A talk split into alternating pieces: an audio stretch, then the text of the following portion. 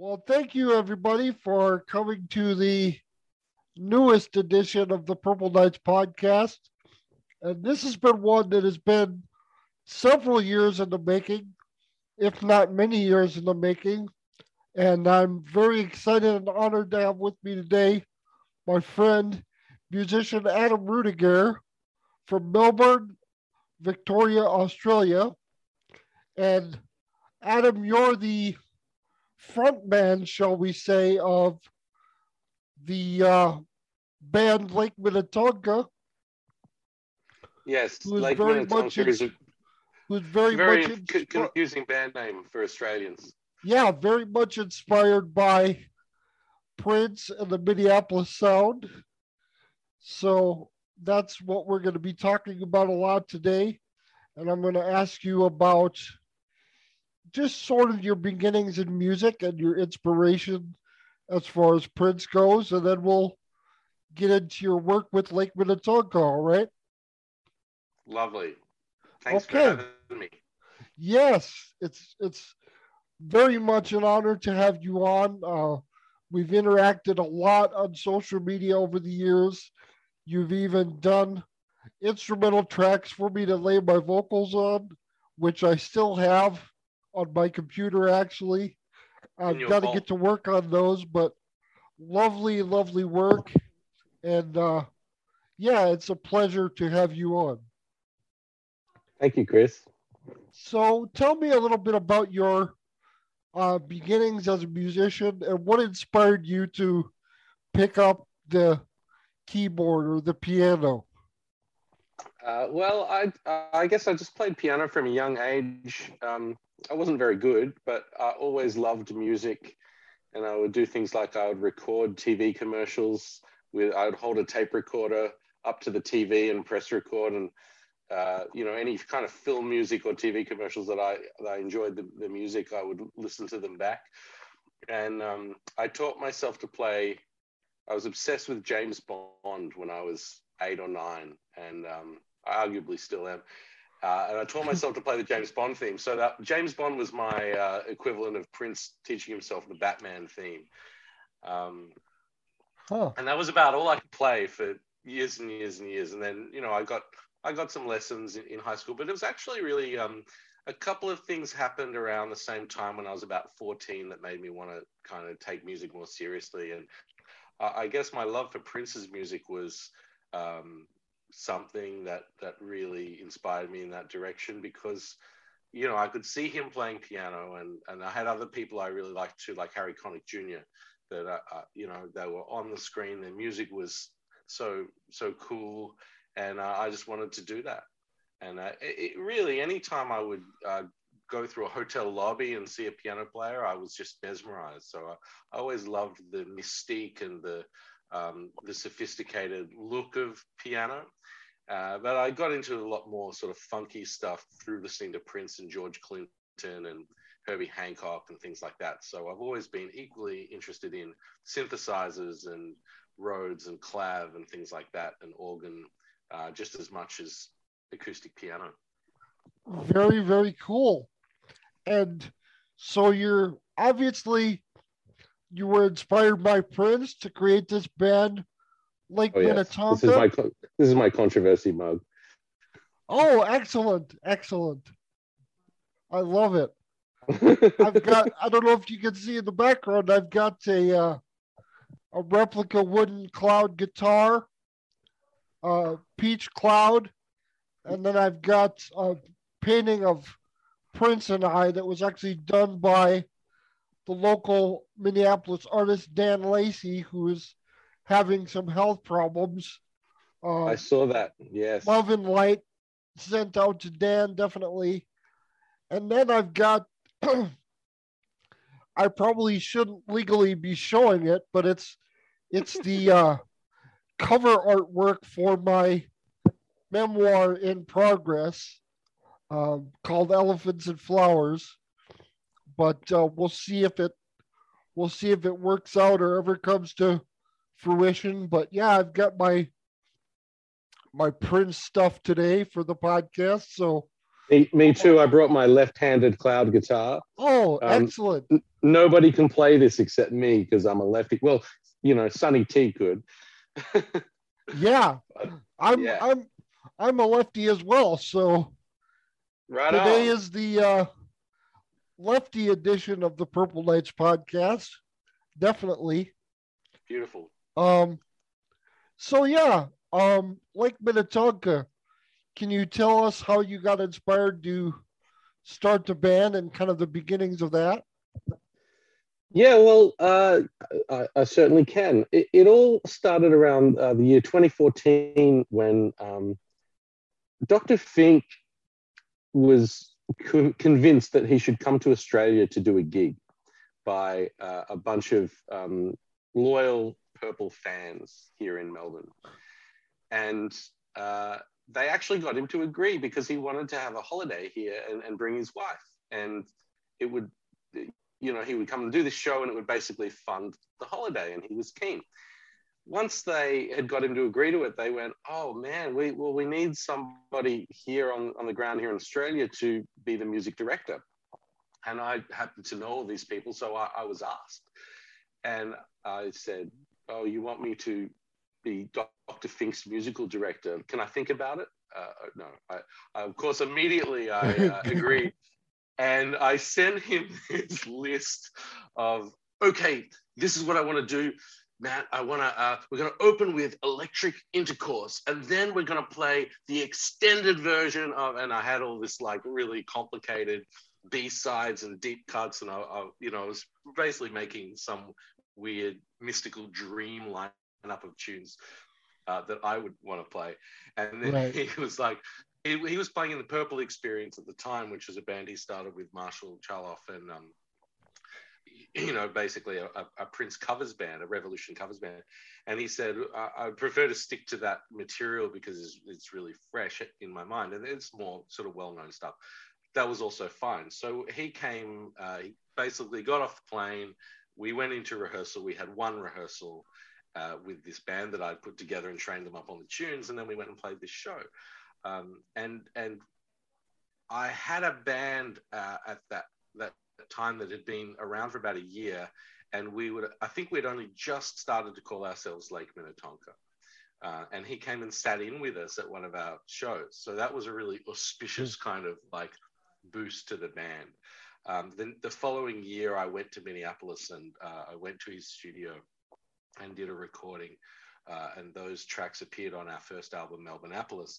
But uh, it wasn't enough for me to just want to record with Matt Fink because I had these dreams of I could put together a super group, you know, that had never been done before. I, I, I want uh, Sonny T from the New Power Generation, and I want Eric Leeds from the Revolution, and um, he helped me put it all together.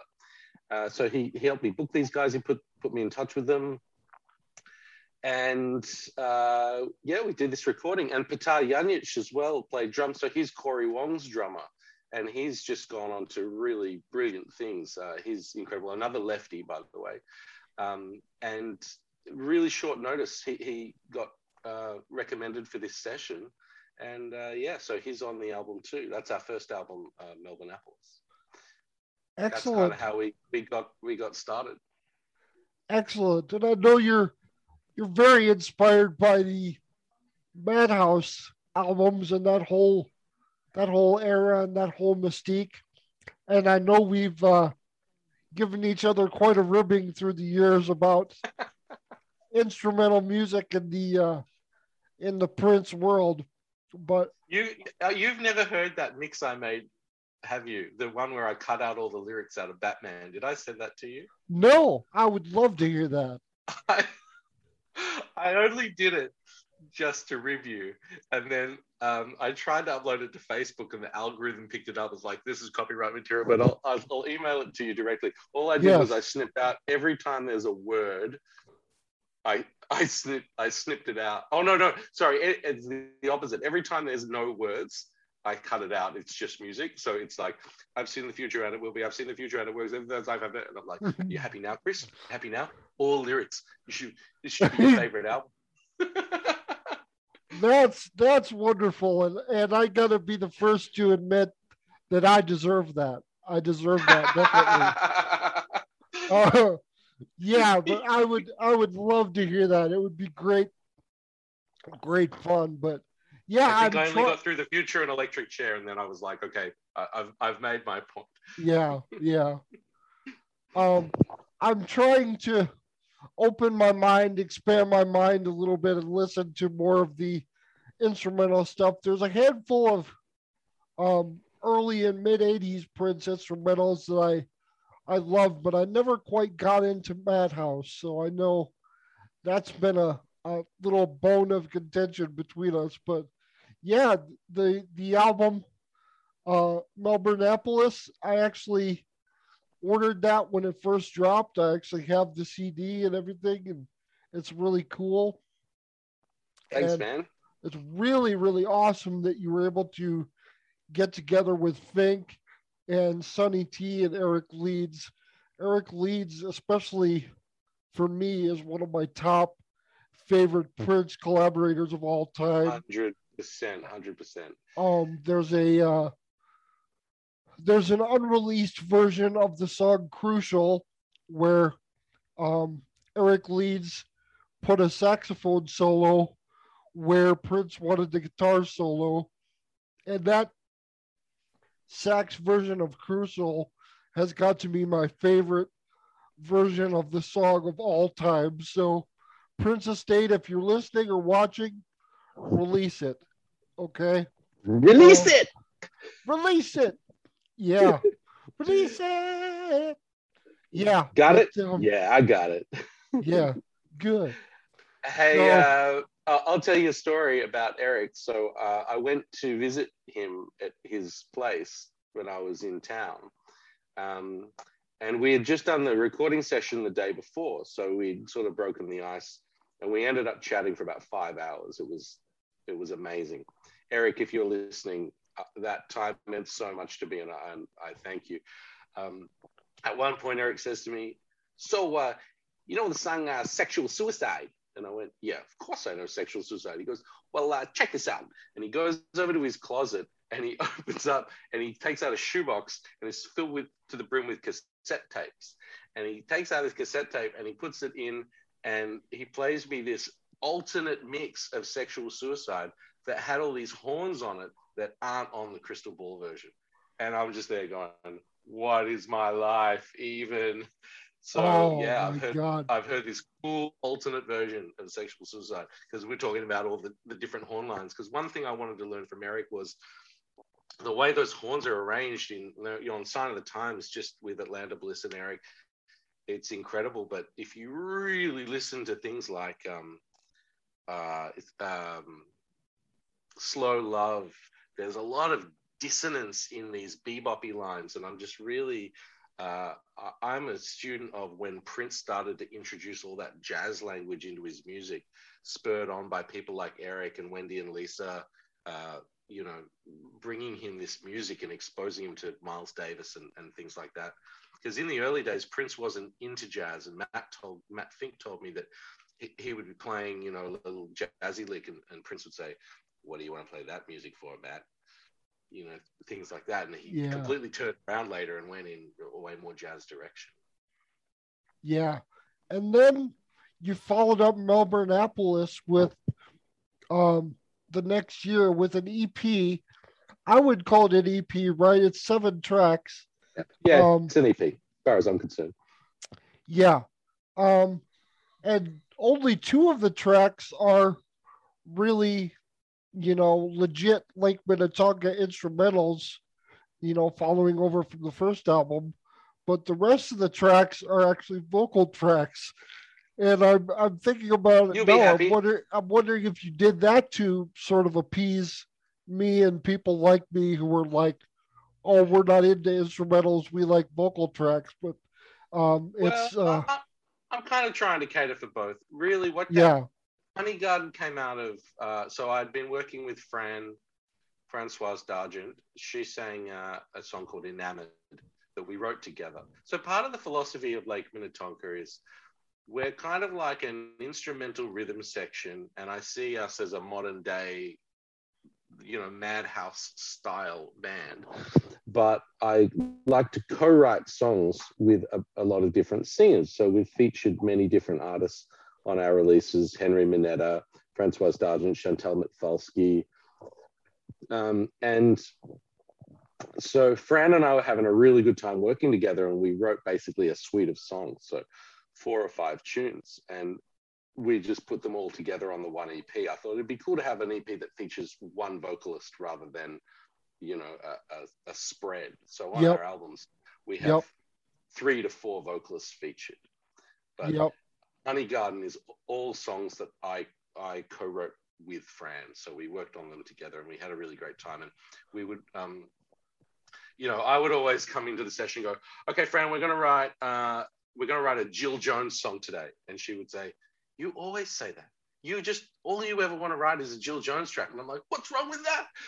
so, and then she would have an, an, her idea of what she wanted to write, and it would sort of collaborate. So, so hopefully, to my ears, you know, Honey Garden is a bit of a Jill Jones tribute, and uh, and it, yeah, it does. It has a little instrumental at the at the very beginning, but the real banger on that, the instrumental banger, is called Freezer Burn, and I wrote it when I got my CP70. So CP70 is an acoustic grand piano, and you, you can see uh, it's what Prince played on the Purple Rain tour, you know, on the beautiful ones and things like that. So um, I love the sound of it. It's the sound of uh, when you hear um, "Sexy Dancer," that piano solo in "Sexy." Oh, Dancer, yep, yep. So uh, I wrote this curly bebop kind of madhouse head for it, and we've got a video clip up online and the video clip is all footage i took in in my trip to minneapolis when i was just going around sightseeing and and you know going to shows uh, you know st paul peterson and npg and um, lp music. And yeah i just collated a travel log and made that the video clip. It was so much fun. Awesome. Yeah that that trip was when we was it that trip when we met in that person was, that was the trip when we finally met at Paisley Park, and it was like at the end of Die Hard when John McClane and Al Powell finally meet at the end, and they're like, uh, uh, uh, like buddy cop movie. I finally got to give you a hug. Yes, yes, very very cool moment, and I'll always treasure that. Of course, uh, I'd like to spend some time. I'd like to spend extended time with you, just talking, like you say, with that conversation with Eric Leeds that lasted for five hours. I'd love for us to be able to do something like that in person someday. So that's we definitely we'll a goal of mine to shoot for. Thanks, Chris. Yeah, I've got to give a shout out to my friend Ray Hansen because I know one of his biggest dreams in life is to sit down with Eric Leeds and have a beer with him. So I wanted to give a shout out to my buddy Ray uh, hopefully, we can make it happen somehow, some way. But yeah, Eric is just the coolest guy. Shout out to Eric Leeds. Shout out to Dr. Fink. And shout out to the amazing legend, Sonny Thompson. Oh, yeah. Who I know was one of Prince's heroes growing up in North Minneapolis. So it was sort of serendipitous that he ended up as a bass player in the NPG in the 90s. So very, very cool. And those happen to be my two favorite tracks on Melbourneapolis are your uh, collaborations with the uh, uh, the new New Power trio of the Dr. Fink, Eric Leeds, yeah. and Sonny T. And we're talking about the tracks Clipnosis, and out there about there. I absolutely love both those tracks. So yeah, great, great stuff. And I'm sure Adam, it was as you say, it was surreal. It was like a dream come true to work with those folks. So um yeah, very, very awesome. And then your most recent uh, project is House Arrest. Um, can you tell us how that came to be and sort of the vibe of that album? Yeah, well, uh, House Arrest took a long time to finish because uh, I went, I returned, I returned to Minneapolis in uh, 2015, and uh, did some more recording with Dr. Fink. We didn't do it in his studio that time. We did it at River Rock in North Minneapolis, and um, this time I was able to actually get everybody together to jam in the one room rather than the first time we recorded it. It was sort of rhythm section first, then Eric came and put his horns on top later. Uh, but this time it was St. Paul Peterson, who's been a great friend to the band and also appears on Melbourneapolis. Uh, St. Paul and Matt Fink and L.A. Buckner, who's a, an amazing drummer. Um, so it was a slightly different lineup this time. And then we we got four tracks down, um, and they, they were just sort of extended funk jams, and I kind of turned them into other things when I when I got back to Australia. Um, and I added the, our, our, local musicians here. I added some guitar, Jack Whistler on guitar, and um, turntables on a track called No One. So that was really fun. And then uh, I, we we're constantly working on our own material here in, in Australia. So um, Chantal Mitvalsky uh, is a, a, a, brilliant vocalist. And right after we did our song for Melbourneapolis, she moved to New York. But uh, because of COVID, she came back to Australia. So I was happy about that. One small uh, silver lining to hmm. COVID was Chantal was trapped in town, and I was like, let's make more music. So she features on two tracks on House Arrest. Um, uh, Black Pegasus, the, the sort of the lead single, and From My Keys to You, which is my attempt to write a Diamonds and Pearls kind of song. And um, and then we've got Henry Mineta and uh, yeah, and we, like House Arrest, the title track. That's that's my total madhouse mode, where I'm just writing. Uh, I actually I co-wrote the groove with Anne Metry, our bass player, and then I sort of built it up from there. And then what I did was I, I like to cut out parts of bars and make them sort of like a little like a two four bar so it feels a bit lopsided and things come in surprising places. I remember when i sent out the demo to the band and was like i don't remember all these little bits being in there and i was like yeah sorry i changed it. So we had this sort of like just a funky groove but it was just fairly in 4-4 time fairly conventional. And i was like oh but then what if it finishes early and what if this happens here? And I, I dressed it up. You know, that's what I like to do. Yeah, my favorite track is on the on the uh, latest album is 3 a.m. Bunker Funk. So uh, yeah, I'll yeah, definitely so... be I'll be leaving a link to that in the description box of Blog Talk Radio and also on YouTube. So you guys yeah, can so, check that out. So on Melbourneapolis, we had 4 a.m. Bunker Funk, and this is it's 3 a.m. Bug So I imagine that one day we will have 24 tracks. You see the Madhouse connection here. We'll have 24 tracks, all the bunker funks, and of course, bunker funk relates to to bunkers, um, the iconic venue in Minneapolis where Dr. Yep. Mambo's combo was played for decades and decades. Yep. And uh, you must anybody who's not from Minneapolis that makes the trip there, you must make the pilgrimage, and um, and, and meet the band. I got to buy um, Margaret Cox's CD right from her uh, when I was there, and I'm a huge fan of her work. Um, MC Flash and uh, Standing at the Altar and, and all that. So uh, yeah. Anyway, the the cool thing about uh, the Bunker Funks is we feature the two Minnesotan caricatures, and that is Dr. Fink and his lovely wife Andra, and they to do this brilliant comedy routine where they, you know, it's sort of like a Fargo kind of, um, you know, Minnesota accent. I know Fargo's in North Dakota, so don't correct me, anybody. Um, and uh, yeah, that I and I record them and I, I put them in there. So that's really cool because I feel like I, it's one of the only recordings in existence that has Matt Fink on vocals. Wow, that's that's excellent. Yeah, I, I recognize that listening through the albums uh, yeah, and it's very, very unique and and very, um, very interesting track, but also Wait, very uh, funky as well. Thanks, Chris. Well, I've, there's a funny story about how I actually got that vocal because, uh, you know, we'd done it on Melbourneapolis, and I thought, how am I going to record them again? You know, I never see them. Um, when when the Revolution got their um, star on uh, uh on the wall of First Avenue, they were having a little photo shoot there to commemorate it. And I went, I, was in town that week and I went down and hung out there. And then the Revolution were all going over to Paisley Park to perform that afternoon. So I bummed a ride with Matt and I sat in the back of his car right next to his scr- surgical scrubs that were hanging up in the um, on a coat hanger in the back seat. And it's got a Grey's Anatomy uh, tag on it, by the way. I think he bought it off the internet. And um, and we got to Paisley Park and we pulled into the car park. And I said, All right, before we get out, I need more material for the next album. So do your thing. And I put my phone on, I held it up, and they they just went into it immediately and gave me about a minute's worth of their comedy routine, talking about fishing up on Lake Mille Lacs and things like that.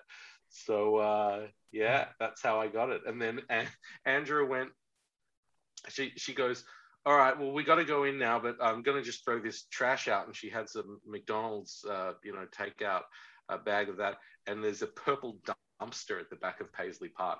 And she walked over to it and she throws in the bag and she turns around. She goes, Well, lucky nobody threw me in the dumpster because Morris wasn't around.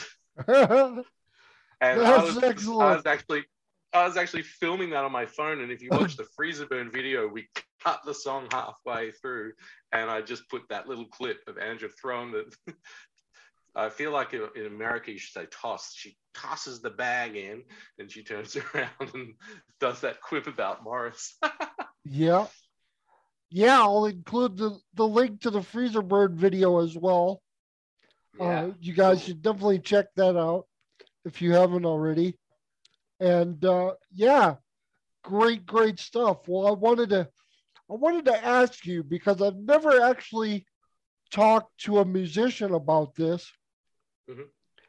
and it'd be good to get your impressions. Of course, I've read things and heard different definitions over the years, but what to you defines the Minneapolis sound? What differentiates it from other musical genres or musical movements? How would you describe, how would you break down the Minneapolis sound?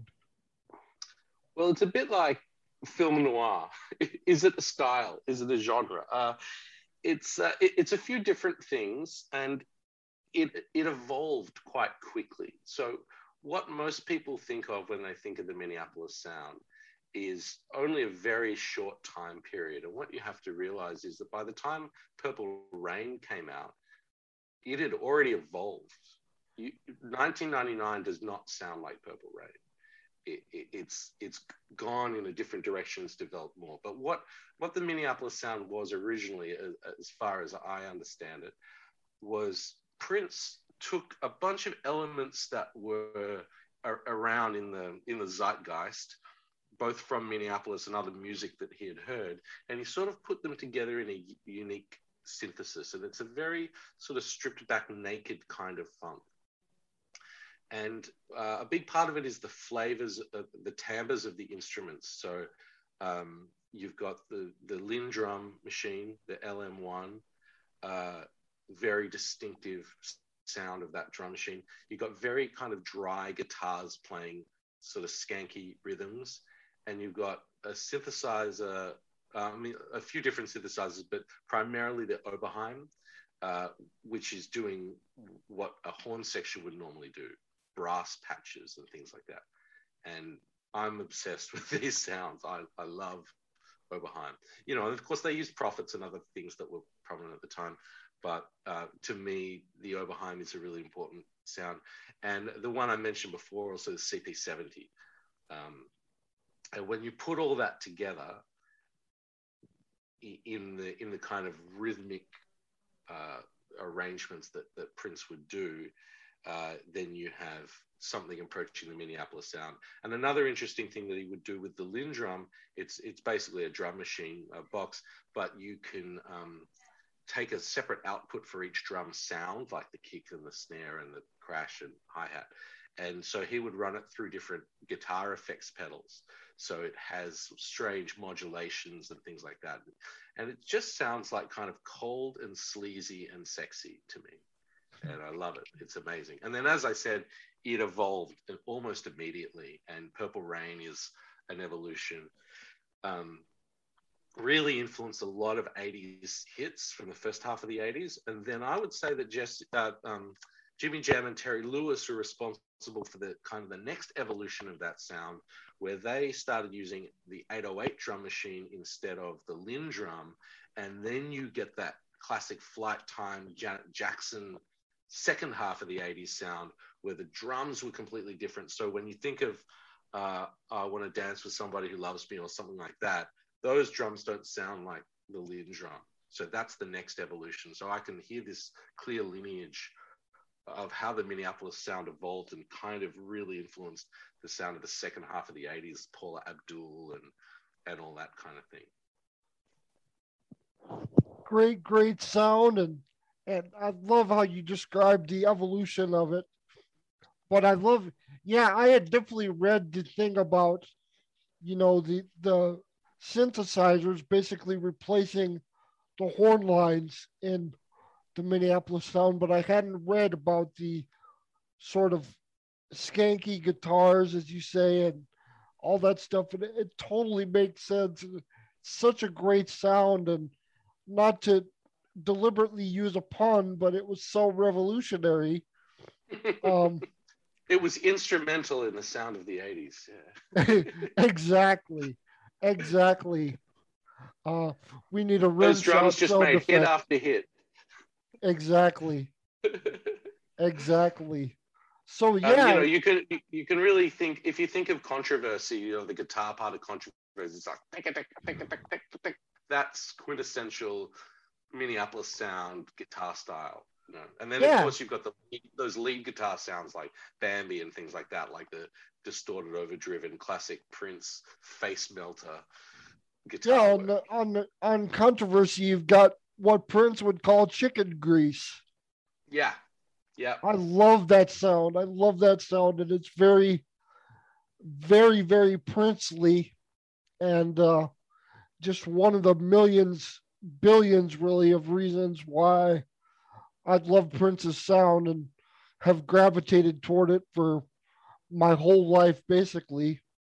Um, let's see. Was there anything else we could talk about? Anything else you're up to? Oh, I was going to mention your video project, Year of the Bat, which was right. something that I really, really loved. Uh, I wanted to know how that came about.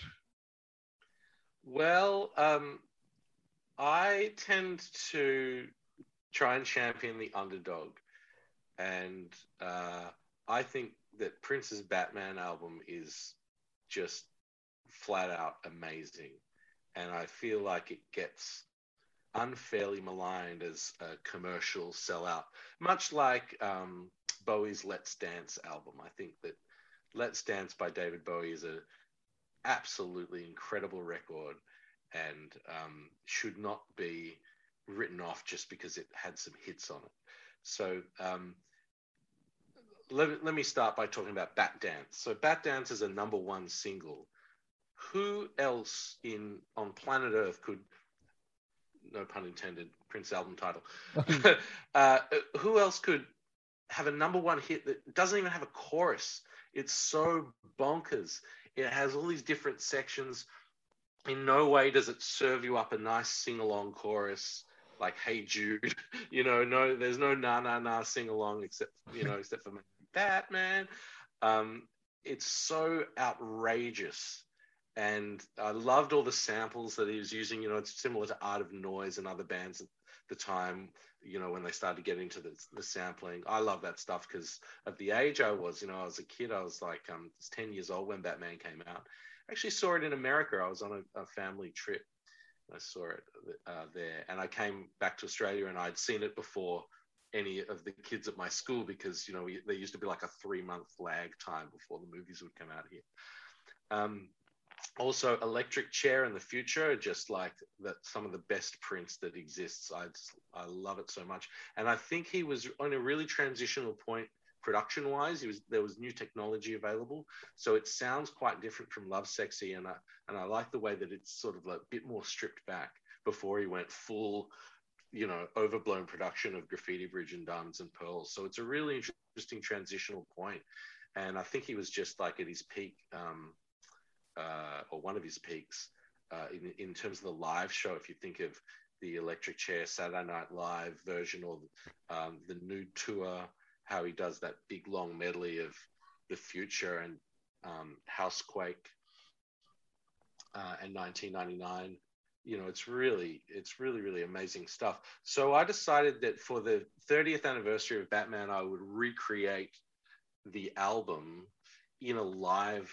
sense uh, because you never really got a tour that was just all about batman you know it sort of got included in uh, the future and party man got included in the set list of the Nude tour but you just didn't get this is the batman tour. So i wanted to sort of think about what those songs would sound like if they were all created live.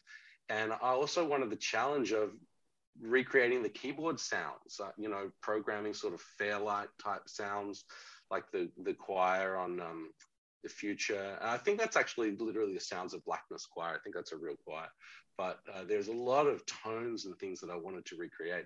And so I made my band learn all those songs. Um, there's only we, the only one we didn't do was was Lemon Crush, but there's a we threw a little bit of that into one of the other songs.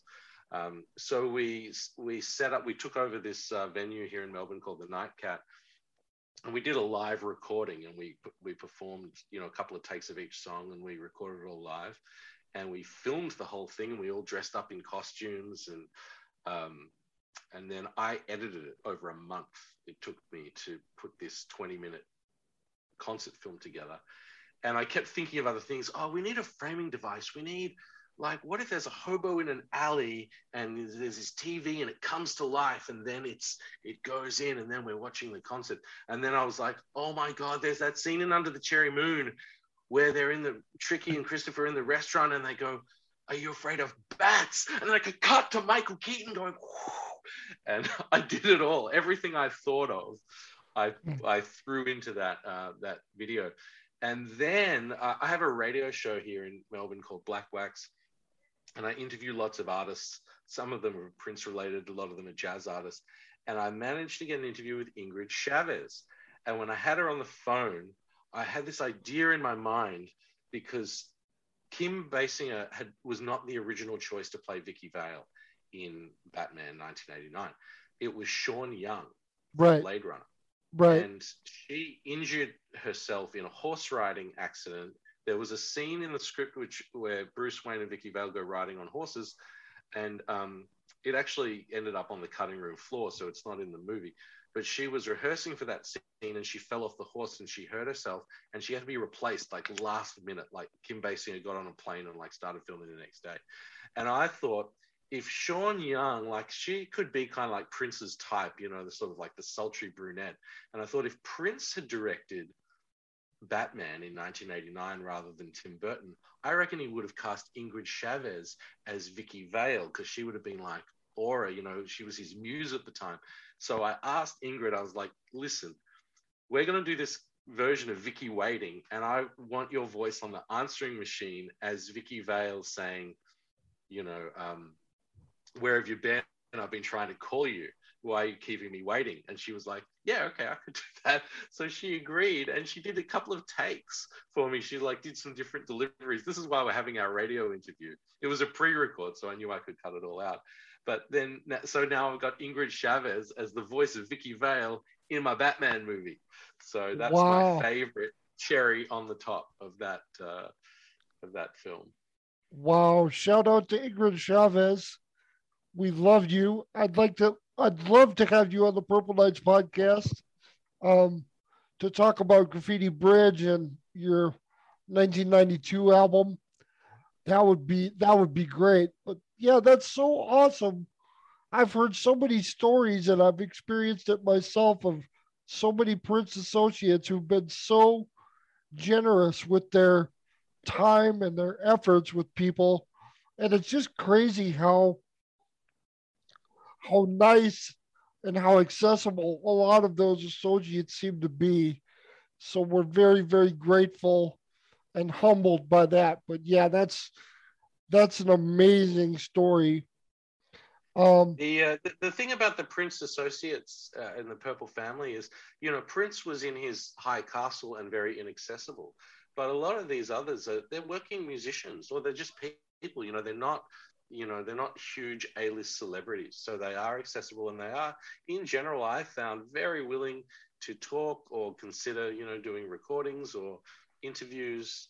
You know, it helped that I had met Ingrid at Paisley Park and um, and uh, had a little chat to her uh, at at Bunkers later that night. So we had actually met and connected. But you know, when I when I first talked to Eric Leeds, I had got his number from Ricky Peterson, and I just cold called him from Australia and asked him if he wanted to do an interview, a radio interview, and he and he said yes. And so by the time I got to Minneapolis a few years later, we had actually kind of already broken the ice. So it's it's really cool that you can reach out to these people and you know the purple community is just it's so fantastic it, it's it was really wonderful to actually be there at ground zero at paisley park and and meet so many of you all i, I love it. It's one of my treasured memories. And i got to give a shout out to tommy dokken as well. When i first got to paisley park for the first time this guy just comes out of this crowd and goes adam i'm so glad you're here. I'm i'm a huge fan of your music. He goes it's tommy. We're facebook friends. And he he works there. He's a tour guide at paisley park. And he took he took me with his tour group, and I just never thought I would walk into Prince's house and somebody would from you know who lives there would say, "Hey, I know your music, you know, from Australia."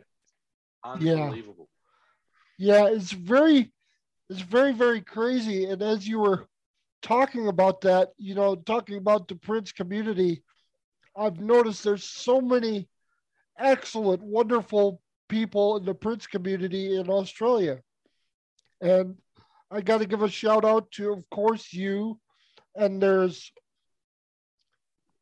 the guys from Peach and Black who are sadly no longer making podcasts, but I wish that weren't the case, but they decided to, you know, call it quits. But we have those recordings, you know, all there for posterity. But the Australian Prince fan community are some of the greatest people that I know and that I know of. So shout out to the Australian contingent of the Purple family.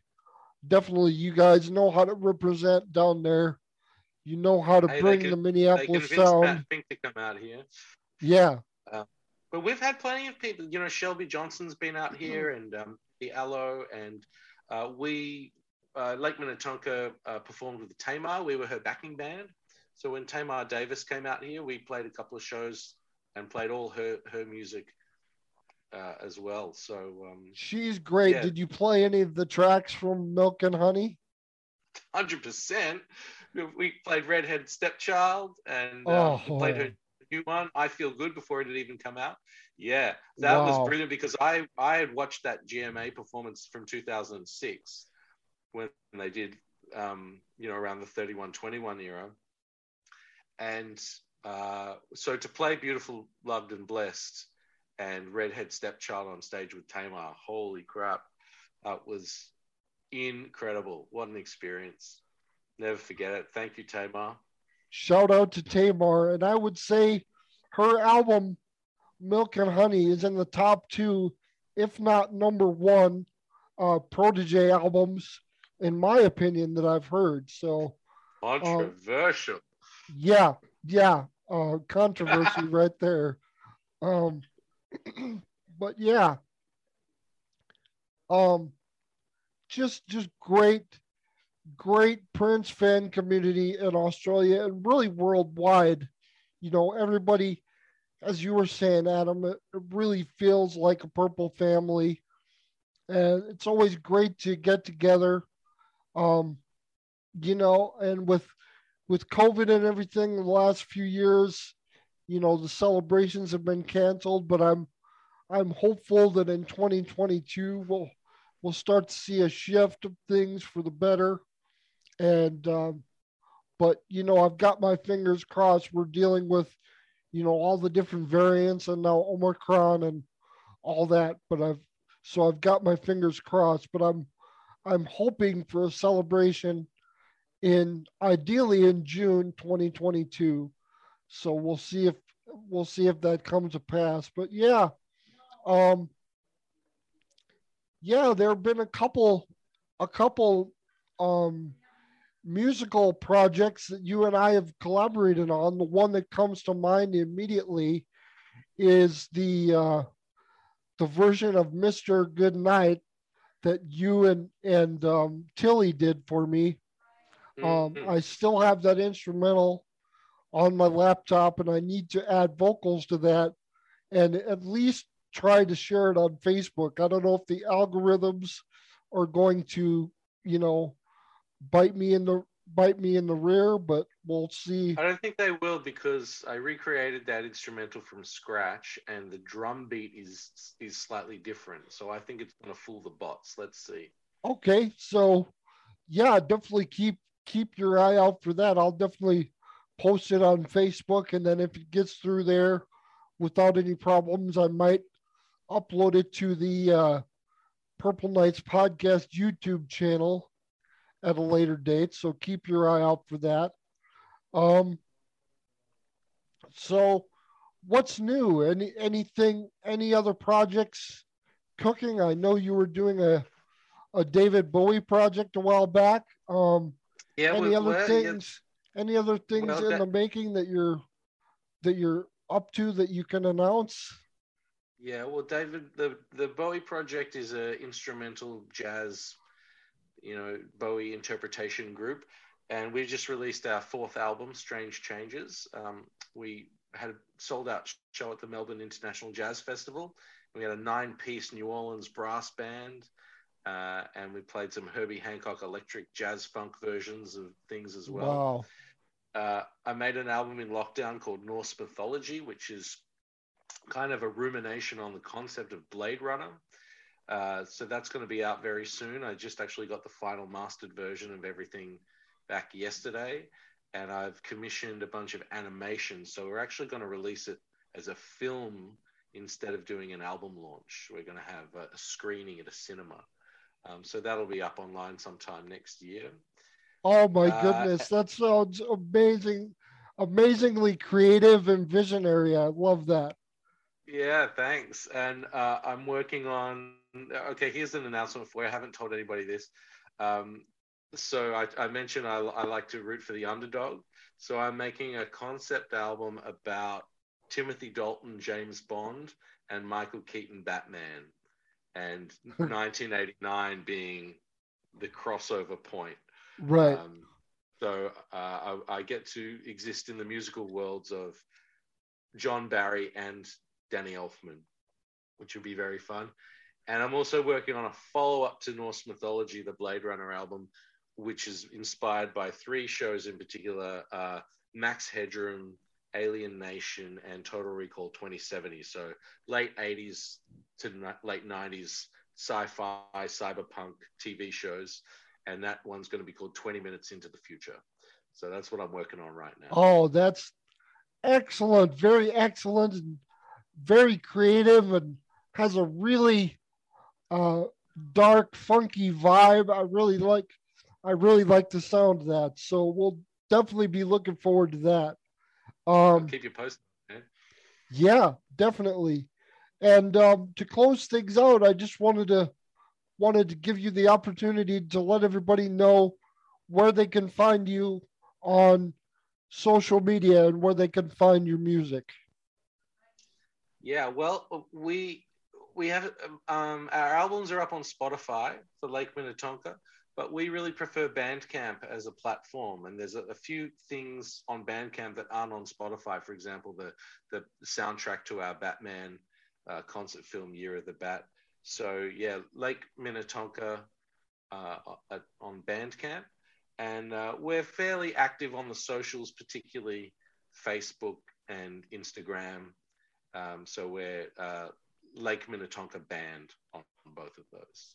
Okay, yeah, this is as good a time as any for me to announce that inspired by you, because you told me that you your band is mostly active on Instagram, and I I told you I'm like I I barely use Instagram, but I'm uh, I opened up a a Purple Knights podcast Instagram account, and I'll definitely be using that. My plan is to post weekly. Um, if things really take off, I might post more often than that. But yeah, Purple Nights podcast, all one word on Instagram. And uh, of course, you can find me on Twitter at PK Podcast. And my personal Twitter is at Artificial Age. Uh, the O in official is actually a zero. So it's kind of weird for people to to know that it's not actually an O, uh, but it's a zero, artificial age. And then you can find me on Facebook, facebook.com slash chrisj80.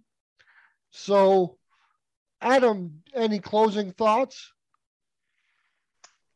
Only just uh, it's it's brilliant that uh, you know live music is happening again here in Melbourne, and uh, let's keep keep the purple funk alive. And uh, I'm going to keep making as much music as I can. And I want to thank uh, all the other musicians out there in the world who are contributing to all the amazing things, creative things that are, are coming forth, sort of as we sort of emerge from this COVID winter so uh, thanks to everybody for for their support, and um, yeah, it's just been a great pleasure to talk to you, Chris. Thanks for having me. Yes, it's been a a pleasure and an honor, and I just want to echo your thoughts about live music. Live music to me is pretty much like lifeblood. So I love I love experiencing live music anywhere in any form. Actually, in two days on Saturday night, I'm going to be seeing an a cappella group called Home Free, which actually originated in Mankato, Minnesota. There's one uh, member who's actually a tenor that's actually from Mankato, but the rest of the group comes from the southern US. Um, they're an a cappella group, they're amazing. If you haven't heard of them, look them up on YouTube. There's a tremendous amount of rea- reaction videos of people reacting to their their um, their um, work, and uh, I'll, so I'll be going to a holiday concert um, of Home Free, the a cappella group, and they're just absolutely amazing. Um, the work they do is is wonderful. So I'm very much looking forward to that. And uh, Adam, if you ever bring uh, Lake Minnetonka to Minneapolis again for any live gigs, I don't know how that's all going to work with all this COVID stuff unfolding, but we could hope at some time in the near future, um, you know, travel will be a little easier. Um, but if you ever come to Minneapolis again to to play a gig or just do something solo or anything like that, let me know.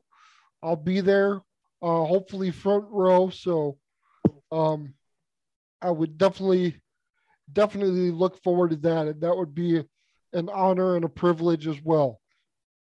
I'll definitely be back, Chris, and uh, you'll be on the door. Don't you worry. Okay. Thank you so much. Back, backstage pass.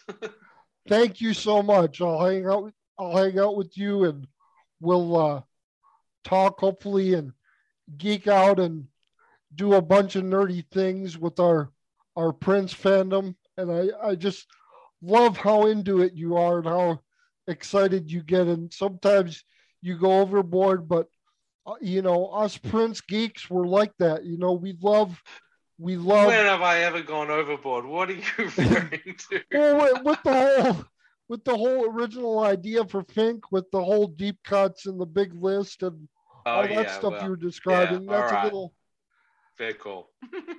yeah. So, but I I absolutely love it, man, and I I love you, and I appreciate your work, appreciate everything you do, uh, appreciate the vibe you put out there and the energy you put out there. You're a very funny, offbeat, really really great guy and I'm really blessed and fortunate to know you. And thank you so much for coming on today. And have a good rest of your day, all right? Thanks, Chris. Much appreciated. And right back at you. Okay, on behalf of Adam and myself, Chris Johnson, I'll say that's all, folks. See you next time.